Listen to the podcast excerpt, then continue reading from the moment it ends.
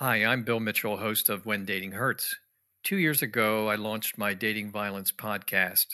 Back then, I knew very little about recording, editing, or uploading to a hosting platform. Frankly, I didn't know what a hosting platform meant. When recording episodes, I needed it to be easy for me and my guests. You see, I was capturing highly emotional personal stories, and I couldn't have guests fiddling around clicking buttons, starting and stopping over and over again. I launched with Zencastr and I stayed with them. The reason is it's just so darn easy.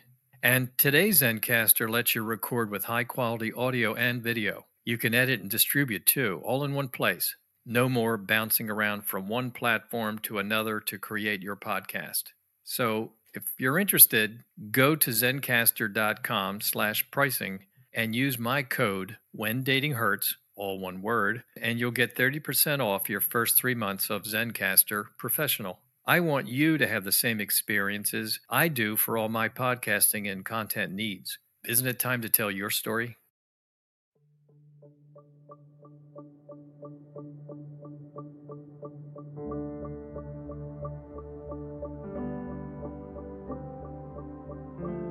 I'm Bill Mitchell, and this is When Dating Hurts, a podcast dedicated to my daughter, Kristen, and all women taken from us before their time by the epidemic known as dating violence.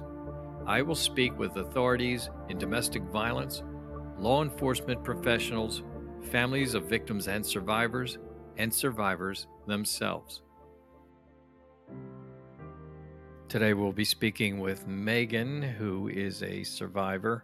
Her story is breathtaking to say the least. This will be part one of two parts. Her story is lengthy, but it is worth listening to. You will learn quite a lot about how things can start out really wonderfully and how they can deteriorate and become dangerous. Here's my conversation with Meagan. So, Meagan, it would be helpful to us, I think, if you were to kind of paint the picture of what life was like before you ran into Max, who you will tell us about quite a lot. Why don't I just go ahead and hand off to you and just tell us what life was like with your family and school and things that interested you? Sure. First, I want to say thank you. I really appreciate what you do with this bill. Um, that's so meaningful to everyone who's ever survived abuse. So Thank you. just thanks. I appreciate that. That means a lot to me. To give some context, I grew up in Canada.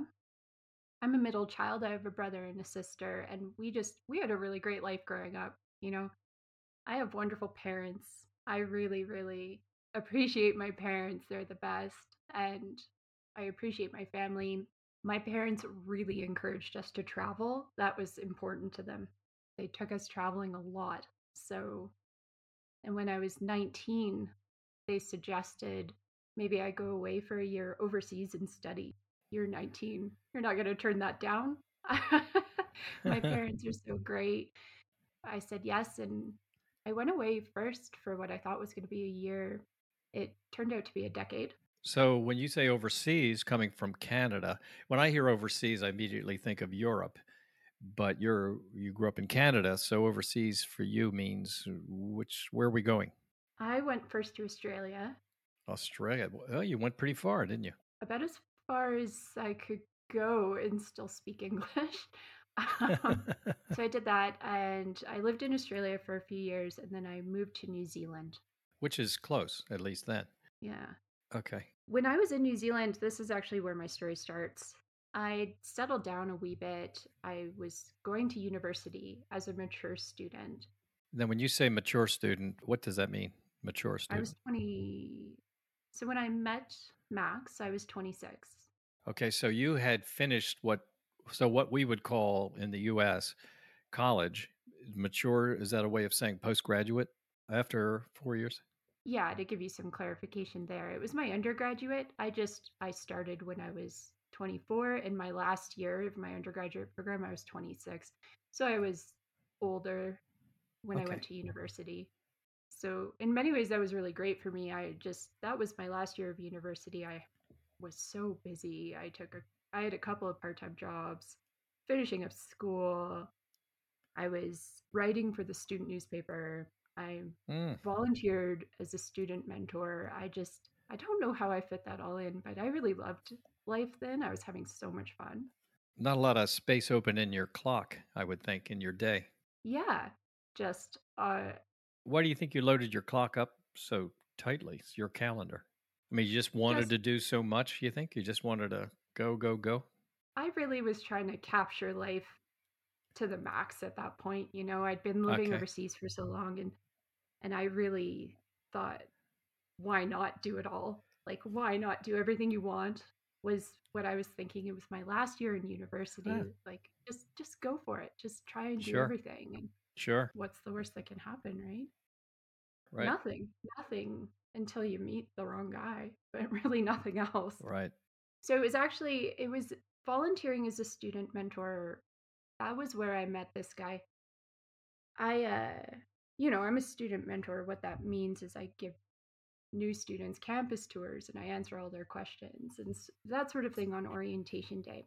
hmm And I met Max on orientation day. It was his orientation.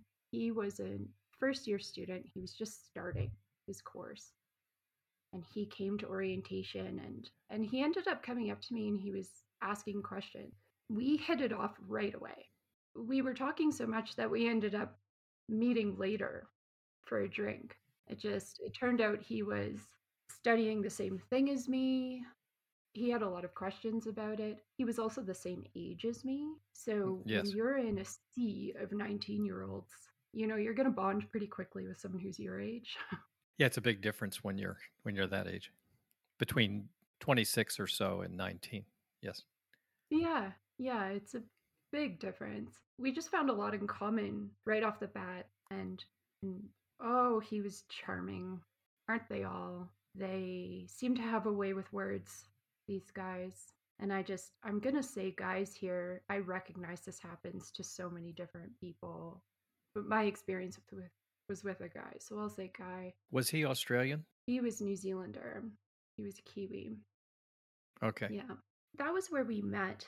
We didn't start dating right away, but I was interested, and so was he. He would text me every week or so and ask if I wanted to go out dancing. You know, you're 26 and and you're in hmm school. Who doesn't want to go out dancing on the weekend? And this sounds really fun to me, right? Mm-hmm, Sure. Oh, is he ever flirty? He's charming and So he's flirty all over the place, not just not just charming with you, but charming in general, well, flirting I with think at everybody. that time he was very personable with other people, but Okay. it was he was definitely focusing his attention on me. Okay. This goes on for a while. I'm thinking this guy's great. This just fits in so well with what I want right now. And Of course. it must have been a couple of months after this had all happened. And I'd I'd recently moved downtown. I was living pretty far away. It was getting hard for me to commute back and forth into the city. I was living on an island off the coast. So I moved right downtown. I was right down the street from the university, so it was really easy for me to get around. It was this Ah, teeny tiny studio apartment. A lot of people would consider it to be like a small hotel room. I thought it was great. It was all I needed. I was so close to everything, you know. It was never going to be permanent. I was just so happy living there. right. Yeah, really fit the moment. Sure. Yeah. So I move in there, and it was really quickly after I moved in there that I got a, a call from Max one day, and he asked if he could come and stay with me. hmm And I'm thinking, why not? This sounds like it could be fun. He comes, he brings his stuff over, and I'm like, what's going on? Just do you, how long do you need to stay here? He's like, oh, probably a couple of weeks. I got kicked out of my accommodation. Okay, why? What happened? And Right. Good question. he's like, well, I got into a fight with someone else living there. He was living in student accommodation. He's like, and you can't fight in student accommodation, so we both got kicked out. Uh, now he needs a place to stay. Yeah. I don't know. I question I question how much of that is true. Well, that's interesting too. Yes. That was convenient. Yes, I see. yeah. Anyways, um How about your place? Yeah, about my place, my teeny tiny little place. I thought this was just I look at it differently now, of course. But at the time, I was all over this. I thought this was going to be a lot of fun. Sure. It was short term. You know, we like each other. Let's do Right. this. Yeah. Let's do it. So just it's a couple of weeks, turns into four weeks, turns into five weeks. Just in this time, he told me he loved me. This is pretty quick. Mm. All of this is actually happening in a bit of a hurry. You know, that's a that's a pretty big red flag right It there. is. Yes, it is. Yes, it is. yeah, lots and lots of stories. These things move along in a hurry. Yes, that's all part of it. Getting you into the spider web. Yeah, it's so hard to see that at the time. Here's this great guy. Sure. He's saying the nicest things anyone's ever said to me. He's cooking for me. This is just probably his version of love bombing, you know? Yes. Love bombing. Yes. It's not really flowers and gifts, but or it wasn't for me, but it just it strikes me that these guys are really good at reading people. So he Yes. probably was just picking up on what I really liked and doing more of that. Yes. That's also called mirroring. I just heard that one recently. Oh, Paying okay. attention to what you like and how you act and all those things. You you know you like this kind of music. Oh, so does he. Whatever that is. He's matching you step for step. Yes. Yeah. This is what makes it so hard is that before it gets bad, it's good and it's really good. Sometimes the best someone's ever had. It's like this can't get much better, right? Yeah. And you know, you're excited, your friends are excited for you. You know, your family is excited for you. You want to tell people about this guy. You're Yeah. you're feeling pretty lucky. Want to show him off? Yeah. It's difficult to see that as a warning sign, but it it it doesn't mean it will be something bad, but it can be something bad. And wow, I didn't know that at the time. But here I am. I think I've lucked out. Just all of a sudden this guy is living with me and he's my boyfriend and he loves me and and we're in it and this is rolling along. Mhm. You know, really it- for a while this seemed to be working fairly well with a couple of exceptions. One was he was pretty moody from time to time. When he would have kind of a bad day, you would sort of know it. He just was overly grumpy. Just reminded me a lot of kind of a, a toddler who would be grumpy, you know, that they can't hide it. Pouting. Yeah, pouting would be a good way to put it. Uh, He was gee. like this from time to time. He also just this was one thing about him that was starting to come between us. He he fancied himself as a bit of a professional poker player. Mm. And uh, this eventually manifested in a gambling addiction, but early on, he just really liked poker. He thought he was great at poker. He thought he could beat the game of poker. He spent a lot of time playing poker with the other students, or where did he go to do this? to casinos or or Wow. organize major poker tournaments. Did he borrow money from anybody on this in this interview? Did he borrow money from you? No, he never borrowed money from me to do this, Okay. but I think in the end he might have stolen things from me to do that. Ah. Yeah. Things were missing. Yeah. Yeah. What kind of things? What was missing? Oh, the biggest thing that went missing, well, there were two. One was my scooter. I had a little scooter for a time I Oh, used to drive around. this is a big deal. Yeah, I was really crushed when when that went away. So that disappeared. And then the other was a ring. Ah, And both of those things, he was pretty adamant that there were other reasons why they went missing. It took me a long time after I'd left him to maybe understand that he was why they went missing. what did he tell you? Oh, for the scooter, he said that he noticed that someone was damaging the lock that I used to lock up my scooter. He's like, "Oh, someone was damaging the lock. I just saw these scratch marks on it, like someone was trying to get into it." That was a couple days before, and then it went missing. And he he went out and he came back right away, and he's like, "I just was out and I noticed your scooter's gone. Must have been stolen, etc." Oh, wow. Yeah. But how about the ring?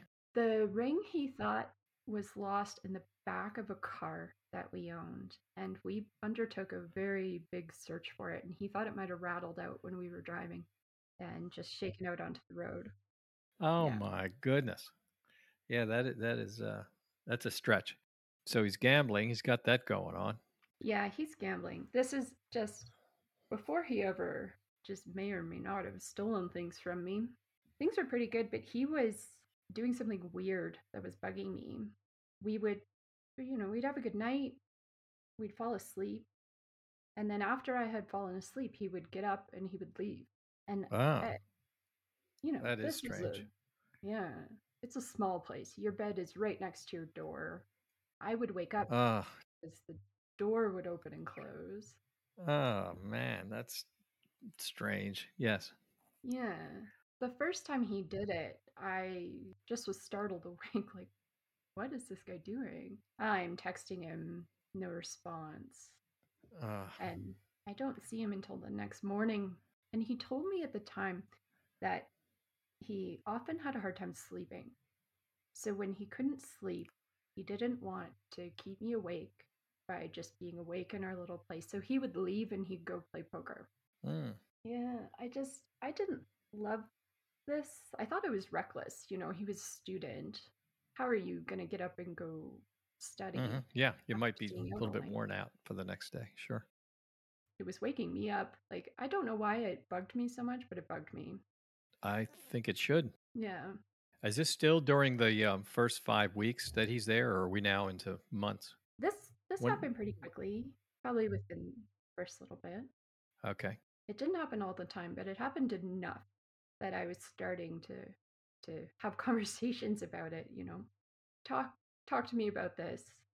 Just why can't you sleep? And what can we do to help you? Like how are you even going to be able to get to class the next morning? He was really always pretty quick to turn that stuff around on me. Really, really quick. A lot of conversations just they became a little bit worse over time, but hmm you know, obviously you don't trust me. How could you, you know, tell me what to do? You're trying to control me. These are the sorts of things he would say to me. Just sometimes it would go as far as, you know, uh, maybe we're not right for each other. If you can't trust me, this is how I make money. This is my job. I got to go out and do this. A Mm, bit of an exaggeration, but sure. deflecting the Yeah, the turning it around is uh, part of it. Yeah. Absolutely. The other thing he started to do in that maybe that first year we were together is he would kind of come up with ways to get mad at me. We'd just we'd be sitting and I'd be, you know, making coffee and he'd be sitting in a chair and he'd just be in a grumpy mood. And all of a sudden out of nowhere he'd just be like, "Do you know how it makes me feel when you look at me like that?" I wouldn't have been looking at him in any particular way. You would just have dreamed this up out of the ether. But, Yeah. Yeah. you know, it would turn into a long, long, tedious conversation that I didn't want to have about my own behavior. Just that sort of stuff really shakes you up over time. It, it erodes your sense of self. But at the very beginning, it's a little bit confusing. You don't know where it's coming from and you think you might be right. It's just so amazing that, you know, if this happened to me when I was your age, I'd be in the same place. You're, you know, you're trying to accommodate, you're trying to make it work. You wonder if the other person's correct. You know, you're all over the place. And unless somebody knows what's going on and, and says, let me, let me interpret what you're experiencing, then you just keep going on trying to make it work. And, well, maybe I do look at him in an odd way or whatever those things are. You know, now the clarity of time and and you know what he was really all about. Now you look at it like it was all on him. You know, every every last part of this. And part of it is yes, to deflect it over to you. He, I was surprised he didn't say, "Well, the reason I can't sleep is because of you. That's why I have to get up." Yeah, just we it would get there. But he was pretty subtle at the start. And this is all it's incremental, right? This this Yes, really does slow but sure. time. Yeah, the escalation is slow but sure, and frequency is slow but sure. Yeah. Honestly, this is just to me when I look back at this, knowing what's to come, this seems very strategic to me. It seems tactical. Like he's Yes. establishing the groundwork for what he's going to do next. Yes. This is why it's so troubling to me when I hear media describe crimes around this as crimes of passion. Oh, Like, yes. to me, this is all somewhat pre-planned, you know? They these people, they know how to capture you and they know how to groom you. And none of this is coming out of nowhere because they were having a bad day. Yes. They do a lot of work towards this, right? And by 26, they've practiced this act for a good long time. Good long time. You know, you're not the first. That's No. why the act continued on and it happened the way it happened. And, you know, w- one thing I maybe interject is that I asked a question some years ago. I, I thought, okay, let me just see what it's like to be on the abuser's side for just a moment, wondering in my mind, do these people even know what they're doing or is it just i'm just doing what feels like what i need to do. You know i'm just being myself. I don't know why everybody thinks this is this pre-planned thing. Well as it turns out it's not innocent and it like you said it is fairly planned out you know maybe not minute to minute but they're slowly bringing you into the quicksand and you're just coming along you're trying to be nice you're trying to make things work and in the meantime you're enabling exactly what you wouldn't want to happen so what can you tell us next Well, just in that first year that I was with him, only one thing happened that I guess you could consider crossing a line, but we were driving one day. It was my car. That that was after the scooter was stolen. That was my car. I At least the car didn't get stolen, did it? yeah. no, the car didn't get stolen.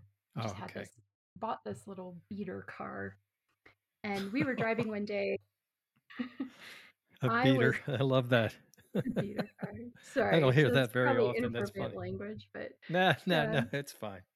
just an, an old lemon. He was in the passenger seat. I was driving, and he was just in one of his moods. He's trying to pick a fight with me about something. I don't know what. I can't remember, but out of nowhere, his arm sort of flies up, and the passenger side window breaks. Oh, gee. Yeah. And he was fairly immediately apologetic about it. I'm pretty shaken. I pull over. I'm, what is happening? How did that happen? And he, uh, he was a funny guy. He always wore suits.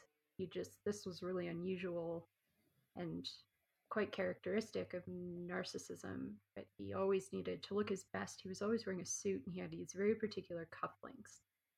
And when that window broke, he told me he just he didn't mean to, but his cufflink hit it the wrong way and it shattered. And yeah, Yeah. I have more life experience now, so I can recognize that that's unlikely. I just I've seen car windows survive car accidents, so I don't know what sort of force he was hitting that window with, but it must have been quite a bit. Oh, he clobbered it. Sure. Yeah. But so immediately apologetic.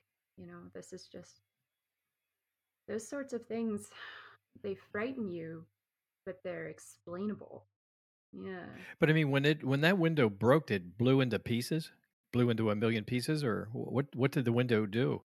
Yeah, it just it it shattered It blew up like a bullet hit it, right? it was just little pieces of glass that Right. Right. exploded outward Yeah, they're all like tiny. Yeah, that's Yeah. amazing. Yeah, because car windows are designed to break that way, so they Yes, exactly. But in that case, better the window than you, your face. so that was that was really it for the first year. I mean, it, it's Did he, by the way, volunteer to fix your window? Oh, no. He actually said he would pay for it, but he never did. It was Ah, always kind of, oh, I'll get you, I'll, I'll get that sorted or I'll pay you back for that soon. Yeah. right. Okay. Yeah. So, yeah, that first year, 90% of it was was probably good or what I perceived to be good. 10% of it was was this sort of moody moody max. So, I started to think maybe this was causing us some trouble. This little tiny studio apartment. Maybe this was the source of some tension. Right. And it's Too close. it's right at the end of the year. My lease is up. And this is just where the first time that something really happened happened. So at that time of year, I was graduating. This was my graduation. My parents were in town. They'd flown in from Canada and they were gonna it was December, so that's summertime in New Zealand, and my parents were gonna fly in. They were gonna stay for a few weeks and celebrate Chris warm Christmas. It was gonna be this fun thing we all did together. I'm pretty excited. We're gonna graduate. Moving, I suggested we get a bigger place, something that had walls around the bed. A bedroom would have been good. Maybe a little bit of space would would help. So it's 2 days before I graduate. We move into this place. It's a little bit, you know, more expensive than I wanted to. We definitely both needed to have a job to be there. I felt okay about that. He could work part time. I'd work full time when I graduated. So we move into this place. The second day that we're living there, so the day before my graduation, there's a flood. Someone had A flood. yeah, someone had accidentally knocked the fire sprinkler in the hallway when they were moving in, and it flooded the whole floor. It wasn't just terrible for us because thankfully we'd just moved in, so everything was still in boxes. We were home, we could put everything up on the countertops and just the carpet. But we had these big, big fans blowing. And all day long they were blowing, and it just, it's noisy. So we go out that day, we go out with my friends to see this Christmas thing at a department store. And I think that this is pretty cool excited to graduate the next day with my friends and and we're doing this holiday thing and he's not having a good time. Uh, He mm, is just he's being very antisocial. He was actually being in certain cases mean, like okay. unnecessarily mean to me or my friends. Yes. I was embarrassed by this behavior. So I I suggested we leave. We left and we went back home and this strange long fight ensued and i was mad at him for being just sort of terrible around my friends and he was mad at me for something i can't remember what some nonsense but this long fight goes on well well into the night and it doesn't get physical at that point but it is the day before I graduate and I got Mm, hardly any sleep. I wake up that next day and I'm I'm just a wreck. We've had this big fight. This was such an important time for me. You know, my hmm parents were there and they hadn't come to visit me overseas before and and all of this was a really big deal to me. And now I've got this fight hanging over my head and I hadn't slept. You know, I'm sort of enveloped in this drama. You see mm. it all throughout my graduation photos, how tired I look. You can Oh, see it. gee. I'm so And I think about that. I think about that every time. So I, I graduated and we did what you do when you graduate. My parents took all the photos and we went out for dinner with Max and one of my great friends and we get back to the to the apartment that night and I want to talk about the night before. Let's just solve this. This isn't okay. This has been a bad fight. Let's just let's work this one out. He's having none of it. And he gets up to go. And I actually stand in front of the door. Like, just, can you hang tight? Please don't go just yet. Let's talk about this. And in response to that, he pulled me away from the door and then he pushed me aside and then he left. And the problem with that was we had this table next to the door, and on top of it was a box. We put boxes on top of it from the flood. There was a box of books. There was a box that had all of our picture frames in it. And when I fell, or sorry, I didn't fall, when he pushed me, he pushed me into that table. I landed on the hmm table. The table broke, and I fell on top of the boxes and the table, and all the Oh, picture frames broke. And I was just in that mess. So at the time, I recognized that immediately as violence. I just, you know, my my mom in particular raised me to be on the lookout for guys who would be physical towards you. She just, she always told me, just call the cops. This is what runs through mm, my mind in that moment. I get up, I get my phone, I go and I hide in the bathroom, I lock the door. and I called 911. Where's he, by the way? Has he left at this point Yeah, he left. He left right after he pushed me. after the the big smash? Okay. So I I call 911. Just this is 2008 at that point, I think. You know, police response around violence is starting to change, but it wasn't great at that point in that country. Typically, for a call like that, they would come within the hour, but it wasn't going to be fast. So they did come. It took them almost an hour to come that whole time. And then when the cops did come, this just, I wish this wasn't true, but they knock on the door and I open it. What I see is a cop, and then what I see is a guy holding a video camera next to the cop who's filming me. Oh.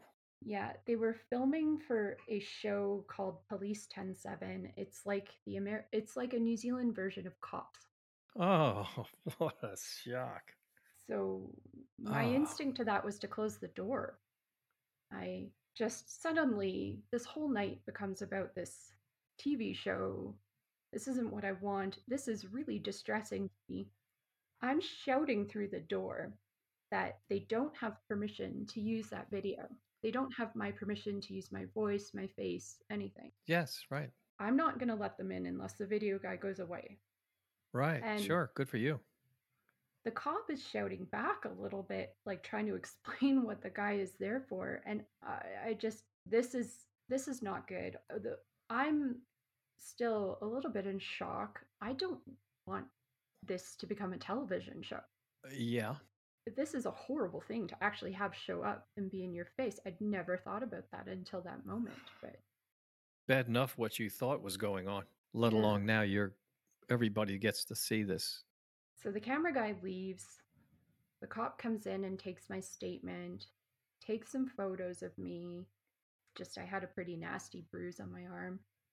And I just hadn't realized, but I just was bleeding because I'd landed on the picture frames.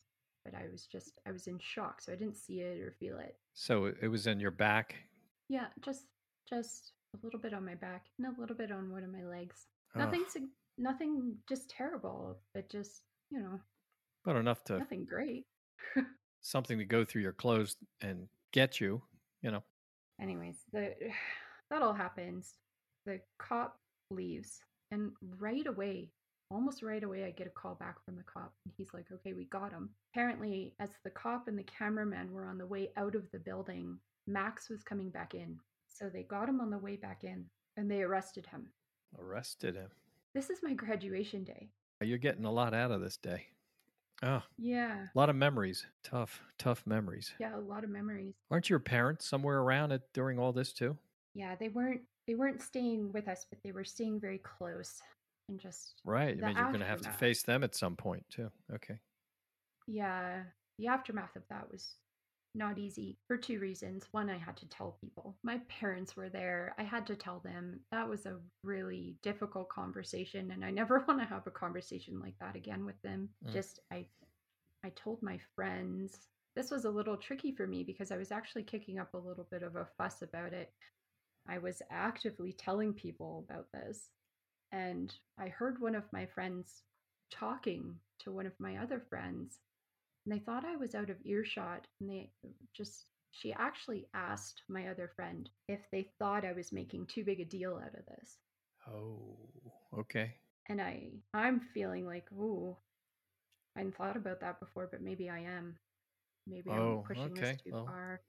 That fits the narrative Yeah. that Max would want you to think like that. Go ahead. Yeah. The other part of this is the New Zealand legal system, and I was completely unprepared for this. I thankfully have not had a life where I needed to engage with the legal system for any reason. And this is good and bad because I was completely naive going into it. Basically, everything I knew about the law I'd learned on television, which is not wrong, which is just not correct. And one of the things that I was starting to fret about was have I just made a huge mistake here? This was a bad night. This could have just been a breakup though. Did I have to call the cops? I'm I'm Mhm, mhm. questioning am I going to ruin this guy's life? Is he ever going to be able to work? Did I just take something bad and make it a lot worse? Sure, I can see that. I can see that. Yeah. I naively call the police and ask if there's a way that I can not press charges. Okay. Just not knowing, of course, that I don't press charges. There's no such thing as that in New Zealand. The cops press charges.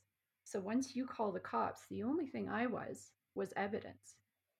I was nothing else. It's not you and Max, it's New Zealand and Max or police and Max. Yeah. So no, I I can't You can't pull it back. Not press charges. Right. The only thing I could do is rescind my statement, but they they quite frankly let me know that if I do that, I could be charged with providing a false statement. So That's trouble. that's not what I want to do. So I okay, now I'm in this. I'm trapped in it. I have no control over this. It's going to go forward if I want it to or not. And it does. It goes forward. He goes to court.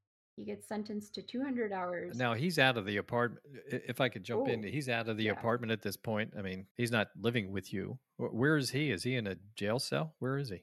He's been arrested. That was a Friday. He went to jail. He spent the weekend in jail and he had his hearing on the Monday or the Tuesday. It was right away. That'll happen rather quickly. You get put in front of the judge, or he did.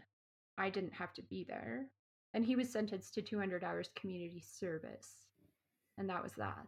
No police record, or, or does that go on his record? I mean, he was arrested. It goes on his record. Okay. Okay. See, that's not going to go. Not going to go away. Okay. No. The judge also tells him not to contact me, but this was only communicated to me through the victim advocate that the court provides. It wasn't an official no contact order. I didn't have a protection order. There was I I received nothing that you would receive on a piece of paper. Okay. This was just some sort of verbal warning from a judge to Max. Mm-hmm. And Max disappears. I don't hear from him.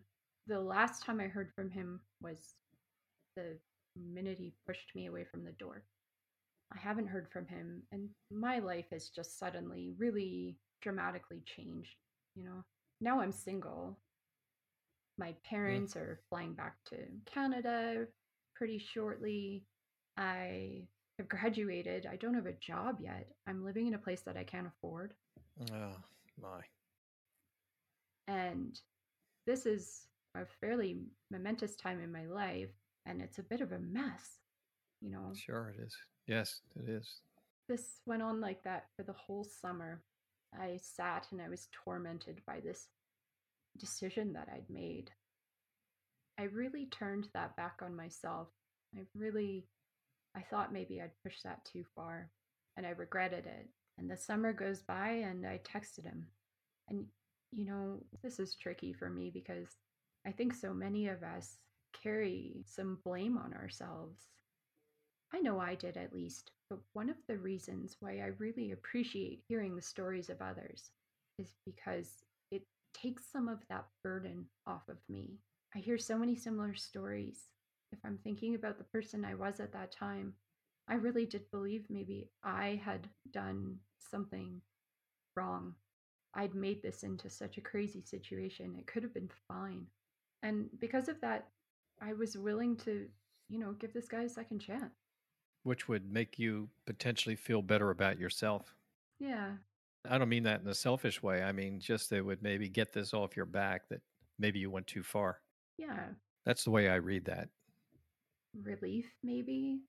Yes. Just have something in my life be sorted for a minute. Yes. Yes. Yeah. So you text him and what does he do? So it turned out he'd moved away in the time since I'd last spoken with him. He'd moved to another city. He was living with his aunt and his cousins. He'd been going to church every day. This one surprised me because in the time that I knew him, he wasn't at all religious. So I was I was supportive of this, but I was just surprised by it. He told me he'd been taking an anger management class with this church. He wasn't ordered to do that. He just personally thought he needed to. I'm thinking, okay, these are all good signs. He comes back to the city to start his second year of university, and we move back in together. We find a different place. I had already gotten out of the lease on the previous place that I couldn't afford.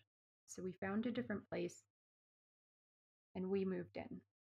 Right from the get go, Bill, this was the wrong move. Mm. Right from the very get go, I had rented a, a small van so we could move our stuff. I pick up the van and I go to collect my things, and then we go to collect his things. And then he comes out, he takes one look, and he's like, "Oh, I I can't help today. I've got a poker tournament." And he just walks away. That's not helpful. No, that's the very opposite of helpful. Yes. I moved all of his stuff out. I Oh, moved all of our stuff in. And I thought, uh oh, I can't go backwards now. I can't even talk to my friends and family about this because I kicked up such a big fuss last time. And then I told everyone we were getting back together that he was doing really well. All of a sudden, I'm isolated. I can't tell anyone about this. Yeah, you're stuck. Yeah. Big time stuck. Yeah, that's the start of year two. I get a job. I get a job that I'm really excited about. I end up going on to manage that mentor program at the university that I was volunteering for. That's awesome. I love this job. I, you know, we're off to a rocky start on the relationship front, but my life is a little more sorted. Max is okay, but he's not as good as he was last year. Things are a little bit worse. He's a little bit harder to get along with. So the good days are fewer and far between and maybe not as good. Yeah. He was pretty upset about the community service. This was hanging in between us, and he didn't like to do that. It put him in a mood, and it took him a while to get it done. It was several months. I think we Mhm. were six or seven months in when he finished it off. Right towards the very end, he was pretty, uh, he blamed me for the community service. This became something that he could fight with me about. This was my Mhm. fault. By the way, what did they have him doing? He was mostly doing roadside cleanup, and then I think it was Oh. covering up graffiti. Oh, okay. That's pretty base work. Yes. It's not the end of the world. Like, But for a guy that likes to wear cufflinks and suits, it's a far cry from. Not what he wants to do. no. Yeah. You know, within this year, because I was I was pretty embarrassed about this, I didn't really want to show the bad sides of what was happening. I wasn't going to tell anybody about this. This was a secret that things were were not great. Sure. I thought maybe, you know, the community service will finish and we'll we'll get back to a good spot. And you know, it takes a long time for him to get it done. Things are starting to go downhill. His mood swings get a bit moodier. They're swinging back and forth more. It really does it it starts to shift your perspective a little bit when you're living with someone whose moods change so dramatically. hmm It's very difficult to know kind of what you're walking into every single day. hmm Right. Sure. And you're always feeling a little bit like you need to manage that. Ugh. That's just not healthy, but it's how you feel when you're in it. This is the year where violence becomes a little more apparent. It starts with him breaking things.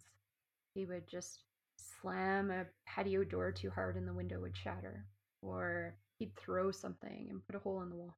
Mm-hmm. Just, he's not hurting me, but it's violence around me. And this with his moods is starting to scare me. I'm starting to spend a little bit more time in the bathroom with the locked door. Just once in a while, I would leave. I would leave the house to get away from one of these incidents where he's Mm-hmm. Hopefully to come back when things have calmed down. Yes. Yeah. This would be in the middle of the night. And, you know, I look back on this now and I think that it's clearly not safe to be walking around any city downtown in the middle of the night Right. when you're 27 and a woman. But at the time, you live in the reality that you're in. And sometimes being at home is more dangerous. Yes. I can see how that would be. Of course. Anyways, so this all goes on for a while. Now, because of this, I'm starting to suffer a little bit in my performance at work. I'm going in pretty early some days just to have a place to go. And I would often be at my desk at 5 or 5:30 in the morning just trying to catch an hour's sleep before Oh, everyone gee. else came in. And people were starting to notice. I'm really still quite ashamed by this because I consider myself to be a high performer at work. Just at that point, I was not. And things are, the tension has been building for quite a while. I lived next door to someone that I worked with. He actually had an office down the hall from me, and he lived right next door to me. We were on the 14th floor of this apartment building. And his balcony sort of faced my balcony. They were at an inverted right angle. So when I hmm was sitting on my couch, I could see his couch and he could see mine. It just, it was a weird way to set up an apartment building, but there you go. We always had our curtains closed because of this. I couldn't believe that he didn't know what was going on at that time with me. That Mm-hmm. he couldn't hear it or he didn't see it. But I also didn't want him to do anything about it. I didn't want him to talk to me about it. I wasn't ready to have a conversation about it. I really didn't want him to call the cops. If I could manage it myself, it was within my control. If someone else tried to help, it was outside of my control. I didn't want that. hmm Anyways, one day, one day I get home from work and Max is home and he shouldn't have been. He should have been at work. And he was sitting right in front of our balcony door. He'd pulled a kitchen chair out and he was sitting in the chair in front of the door with his arms crossed. Very confront- confrontational. He had a, quite a vile look on his face. But he's he's staring back into the apartment or staring out. He's staring back in. He's Okay. waiting for me to come in. So the minute I come in, I see him. He's ready for you. hmm Yeah. So your alarm bells go off when you see someone look at you like that. I don't know where that look comes from. Right. What's going to happen this time? hmm Yeah. It's a little bit of an evil look on his face and he he goes into something something that I've done. He frequently thought I was cheating on him. This was this, you know, made up jealousy was a topic that he liked to fight about. I I never did cheat on him. I just think he needed a reason to pick a fight with me. So he made Mhm. them up when he needed to. Sure. Yeah, that's a good go-to place. So it was probably that. I, I honestly can't remember, but he he starts shouting at me and, and really getting rough. What he does is he pulls me out onto the balcony. The balconies are pretty small, they're Juliet balconies. So you can't do much except stand on them. And he locked me out on the balcony for quite a bit. Now we're 14 floors up, right? 14 floors up, standing on the balcony for a couple of hours. And he's got you locked out there by yourself. Yep. I'm just trying to look like this is natural in case my neighbor's looking. This is just, this is a weird situation to be in. that is horrible. But after this round, he comes out on the balcony. He bends me over the rail and he picks me up by my belt on the back and has one hand on my back, pushing me over, and one hand on my belt, lifting me up so that my feet are no longer touching the ground. And you're staring down. Yeah. This is, I gotta say, this is no easy feat. I'm a tall woman. I am not small. And I was taller than him. So it would have taken, and this is a small space that we're in, it would have taken a little bit of just, he must have wanted it to happen to have made it happen. But this is a moment of, of terror for me. Oh my I'm- God! Of course. I'm prepared that I might be going down 14 floors here. And that's what's running through my mind. But almost as soon as he's picked me up, he's put me back down. And then he starts to climb over the rail. Oh, And he's telling me that he's going to jump, but everyone's going to think that I pushed him. So the cops are going to arrest me for murder. I, from a moment of my own trauma, trying to come out of the shock of thinking that he was going to push me over, now I have to instantly switch into trying to pull him back because Oh, I don't I don't want to see this guy jump. I really don't want to be arrested for that. And I spend most of the night in this push and pull trying to get him off the balcony rail. I don't know if he was ever going to jump. I think maybe he just was I just that's an abusive situation. That's a, a method to control me and to manipulate the situation. How long was he doing this? Would you imagine? It was well into the middle of the night, so it must have been a couple of hours. He finally came back in. He drank himself into a stupor, and then he fell and he hit his head on the tile floor. Ugh. And I ended that night by calling an ambulance because he knocked out on the tile floor. Oh, he was knocked out. Mm. That was startling to me and horrifying, actually, to go through that. I kicked him out after that. And we would go through a few cycles of this, but that first time I kicked him out, it was for about a week. And almost every single day, he was calling me, I'm so sorry. I was drinking. I just, I don't get like that when I'm not drinking. You know, I don't Mhm. drink very much. That was all such a huge mistake. I'm really sorry. I'm sleeping on a park bench. I need to come back home. Really pulling on you. Yeah. Do you think he was drinking when you had the whole balcony scene? Do you think he had been drinking around that time or was it afterwards and then he fell? I think he was probably drunk before I even got home that night. Okay. I think Okay. Okay. almost certainly would have been drinking while I was out on the balcony, Mhm. locked out there. So now he's he's reaching out to you, save me, and I'm practically homeless. Help me. yeah. The the person he's been terrorizing. And so you helped him again, right? Yeah, I did. I did. I, you know, at this point, I'm in it. I'm in the cycle. I don't really see the cycle yet, but I'm in the cycle. There's going to be a moment of reconciliation here. It's going to be good for a while.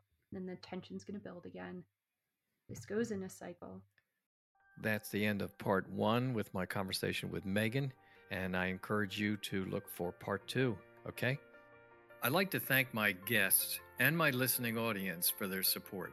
It is clear our listeners look for and play survivor episodes above all others. They get caught up between the forces of good and evil, all the time pulling for the moment a victim becomes a survivor. I am open to other victims and survivors who want to join with me on the When Dating Hurts podcast. We can shine a bright light on the epidemic of dating and domestic violence. We can improve lives and save some innocent people from a lifetime of broken dreams. If you want to tell your victim or survivor story, please contact me at Bill Mitchell at WhenDatingHurts.com.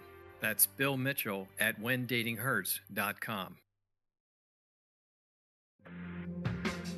Hey guys, I'm Jamie Beebe. And I'm Jake Deptula. We're the hosts of the true crime podcast, Strictly Stalking, brought to you from Podcast One. Each week, Strictly Stalking gives stalking survivors the platform to share their stories in their own words. Do you know why survivors refer to stalking as murder in slow motion? Have you ever felt like you were being hunted by a stranger? Would you know where to turn if a stalker was living in your house and you didn't know? We're bringing you these stories to raise awareness about stalking and give you the resources to know what to do if you or someone you know is being stalked. So tune in to Strictly Stalking each week as we dive into the largely unknown crime of stalking. Listen on Apple Podcasts, Spotify, or wherever you listen to your favorite true crime podcast.